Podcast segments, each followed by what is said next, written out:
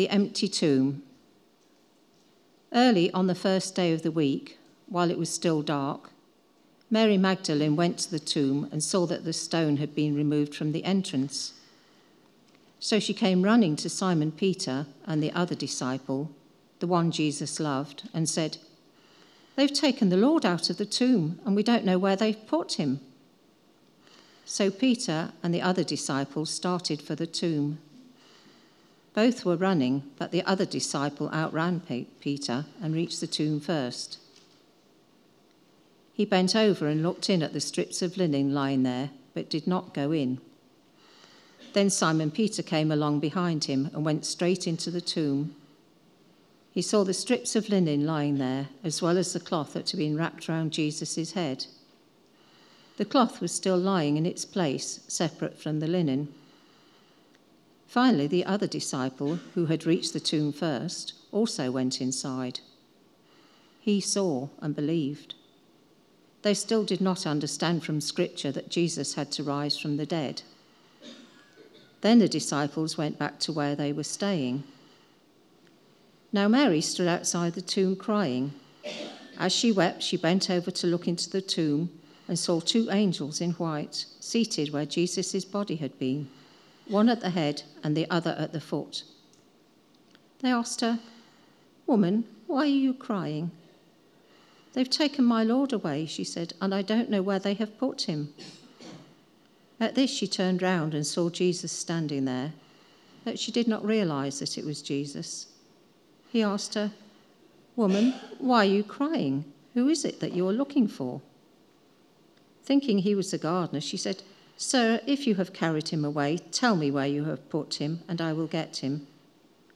Jesus said to her, Mary.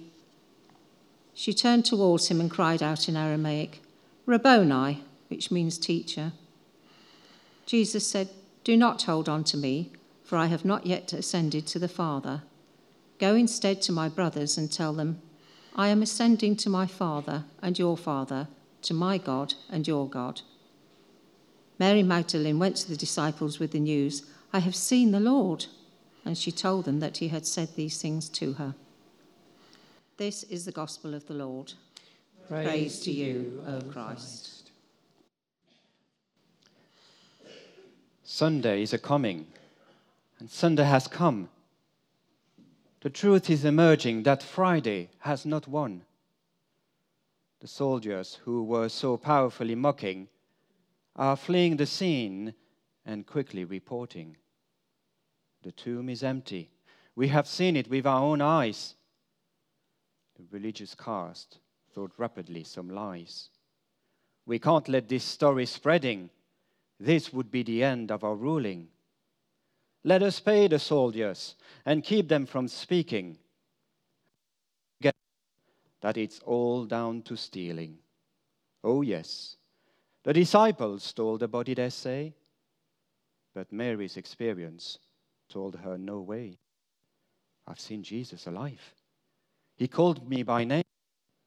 She was ready to tell the whole world, come what may. Could such a story be told? if it was not true, let's turn to Peter to find some clues. Well, it's true. It's really true. I've seen Jesus. He's alive. I talked to him. He showed me his hands and his feet. I heard him. I even ate with him. You see, I'm Peter. And to be true, it was all confusing at first. We did hear from Mary, Mary of Magdalene. She came to us saying that her and some woman went to the tomb and they found it just like that. The stone had been rolled away, and when they came in, they didn't see the body. The body was gone. So she came to us running and she said, We've been to the tomb, but the body is not there anymore. So we thought we need to do something about that. Me and my friend the disciple Jesus loved, we ran to the tomb. He was a much better runner than me, so he got there first. But he stayed outside. When I got in, when I got there, I got straight in. And it was true. The body was gone. Could see the strip of linen lying there and saw the cloth.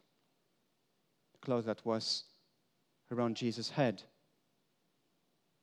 Jesus' head, who wore this horrible thorny crown. I could still see the stain of blood there. But his body was gone. Didn't make any sense. But then I remember that Mary had told us about messengers that spoke to her, that said, Why do you look among the dead, the one who is now alive? At first, I thought it was just some stories made up by some woman, but it's true. He's gone. Finally, my friend went inside the tomb too, and somehow we felt that something had happened. Something very important, something life changing. Yet we still didn't really understand. So we went back, and then that night all became clear. You see, we had locked the doors because we were afraid of the Jews and particularly the religious leaders. But then all of a sudden, Jesus was there among us, standing. I thought maybe he would have some harsh words, but he just said, Peace be with you. And as he was starting to talk, it was like God breathing into us new life we saw differently. I felt loved and forgiven. Forgiven of my lies and cowardice. Because you need to know that just a few days before, I had said to Jesus how much I loved him. And I had said, even if everyone else abandoned you, I will never abandon you, Jesus. I will lay down my life for you. But then I realized when the time came to prove what I had said, I didn't. You see, Jesus was arrested, beaten up, taken away. I did follow him from a distance, but then in that courtyard, I stayed. I could see Jesus. He was about there, but he couldn't see me. Then some people came to me saying, you were with him. And I lied. I was afraid. I said I didn't know him. Someone else came, and I repeated. The third time I've even swore, I don't know him. That's when it happened. You see, the rooster crowed. And then Jesus turned and he looked straight at me. I felt so ashamed.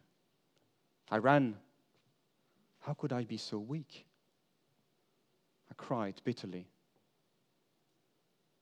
But you see, when Jesus stood there in that room, I only felt loved. It was not the only time I saw Jesus. He turned up the week after. This time, Thomas was with us. He didn't believe at first. But when Jesus showed his hands and his uh, side, he said, My Lord and my Savior. Jesus said, You believe because you saw me. Happy are those who believe without seeing me. But the most special occasion was on that beach. You see, Jesus made breakfast for us, cooked some fish. I think we all need from time to time to have breakfast with Jesus. A time of intimate fellowship where He can speak to us deeply, where He can reach us, tell us about His love. It was so precious that I wrote a few things. You see, when you have time of fellowship with Jesus, you hear his call afresh, his intentions for your lives, his purpose, and his plan. It's never too late to go back to Jesus. He forgave my unfaithfulness. I had sworn to remain faithful to him, but denied him three times. The truth is that everyone fails. But how we respond to our failure will determine our future. When we mess up, it is tempting to ignore it or run from it. I know I did. When you met me on the shore cooking breakfast, I was back being just a fisherman. Often we'll do anything to spare us from owning up to it. We can deny, rationalize, or even blame others. I was back to my old ways, my old work, fishing. But there on the beach, Jesus lovingly rebuilt and restored me to service. Yes, I had a choice. I had to choose to follow him, his ways, or to remain in my old ways. I'm glad I chose him, his life, his way, his priorities, his values. And God used me in great ways. He filled me with his presence, gave me such boldness. Actually, Jesus always knew. You see, for Jesus, he sees us as He intends us to be. That very first time when He met me, He looked at me and He said, Peter. Hmm. Jesus didn't stop at the rough and reckless fisherman I was. He saw the rock I would become. And then finally, Jesus has been a good and patient teacher all my life. You see, over and over again, I needed corrections, and Jesus gave it with patience, firmness, and love.